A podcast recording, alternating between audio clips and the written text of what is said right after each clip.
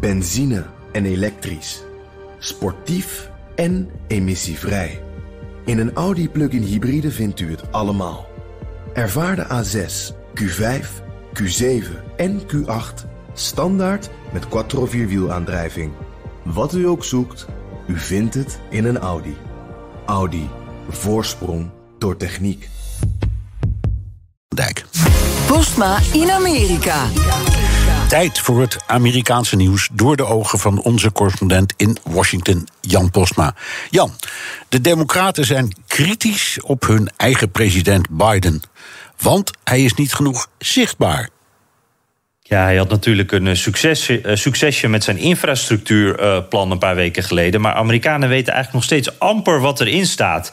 En zijn er dus eigenlijk ook niet heel positief over. En in de partij maken ze zich nu zorgen. Want als dit plan niet beter verkocht wordt aan het Amerikaanse volk, als Biden dit niet beter uitlegt. en ook eh, ja, dus echt langs de deuren gaat, bij wijze van spreken, om dit uit te leggen. dan plukken de Democraten er straks ook niet de vruchten van, vrezen zij. En zij zijn bang eigenlijk dat op dit moment het al een beetje te laat aan het worden is. Want de Republikeinen die praten er wel over. En een soort framingoorlog uh, die, die daarover gaande is. En dat die Republikeinen dat al uh, gewonnen hebben. En daar is heel wat uh, gesteggel over. Van ja, we moeten Biden meer op tv zien ook. En als je kijkt naar de cijfers. Biden is echt minder in de media dan zijn voorgangers. Hij is negen maanden president nu. Deed zo'n twaalf interviews. Trump deed in die tijd zo'n 50 interviews. En Obama deed er meer dan 100. En ja, dit is een beetje wat we ook al tijdens zijn campagne zagen. Biden is niet op zijn sterkst tijdens die interviews. En dus schermen ze hem een beetje af. Ze willen geen risico nemen. Eigenlijk zit hij gewoon nog steeds in zijn keldertje.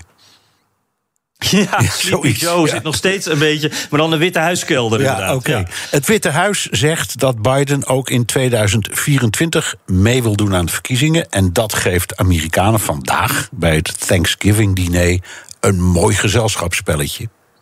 Ja, ja, we hebben hier gewoon een uh, vrije dag, uh, Bernard. Ik heb de Thanksgiving Parade, de Macy's Thanksgiving Parade, ook op tv in uh, jouw mooie New York.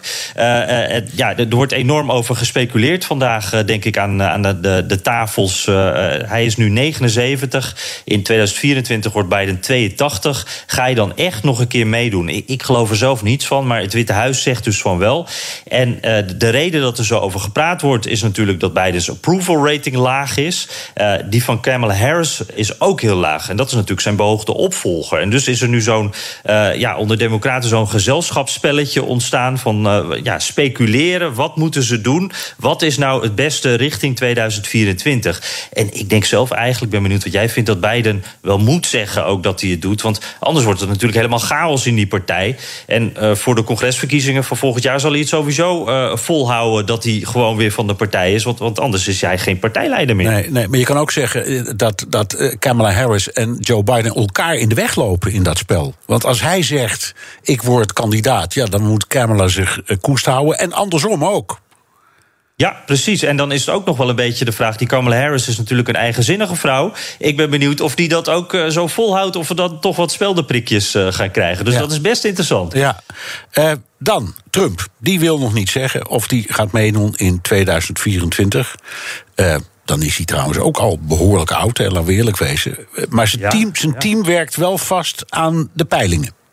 Ja, en daar, dat wordt dan gelekt. Daar kijken we allemaal naar natuurlijk. Uh, het ging over de vijf beslissende staten van 2020. Uh, Arizona, Georgia, Michigan, Pennsylvania en Wisconsin. Die gingen allemaal met kleine verschillen naar beide. Daardoor won Biden het presidentschap. En, en als je kijkt nu naar deze peilingen... dan leidt Trump hier overal. In Wisconsin en Michigan zelfs met dubbele cijfers. ja, wat betekent dit, zul je dan afvragen? Nou, nog niet zoveel natuurlijk, want het is nog heel vroeg. En het is een interne peiling van de Trump-campagne, die officieel nog niet eens helemaal uh, bestaat. Uh, daar zit een doel achter ook natuurlijk dat ze het naar buiten brengen, dus een korreltje zout. Maar het is wel een erkende pijler die in het verleden ook wel eens negatieve cijfers had uh, over Trump. En ik denk dan bij mezelf, ja, Trump zelf zal ook bij zijn besluit of hij weer meedoet, naar dit soort dingen kijken. Dit zal hij mee laten tellen, want dat is natuurlijk heel belangrijk voor Trump. Die wil winnen, dus die wil weten hoe groot is de kans dat ik ga winnen. En nou ja, dat ziet er op dit moment dus eigenlijk best Ja, en hij moet dat zeker weten over die swing states, op zijn minst. En anders zou hij gek zijn als hij meedeed. Toch? Ja, precies. Dan heeft het helemaal geen zin. En uh, in deze peiling, die dus met een korreltje zout genomen moet worden, ziet dat er gewoon heel goed uit. En deze moet je hebben. Dit zijn de staten die, waar, waar de sleutel weer ligt, uh, waarschijnlijk in 2024. Dus uh, ik ben benieuwd wat hij ermee doet. Dankjewel, Jan Postma. Happy Thanksgiving daar in Washington. Wilt u meer horen over het fascinerende land? Luister dan naar Amerika, de Amerika-podcast van Jan en mij. En tot zover BNR De Wereld. Terugluisteren kan via de site, de app, Spotify of Apple Podcast. Reageren kan via mailtje naar dewereld.bnr.nl. Benzine en elektrisch. Sportief en emissievrij. In een Audi plug-in hybride vindt u het allemaal. Ervaar de A6, Q5, Q7 en Q8 standaard met quattro vierwielaandrijving. Wat u ook zoekt, u vindt het in een Audi. Audi. Voorsprong door techniek.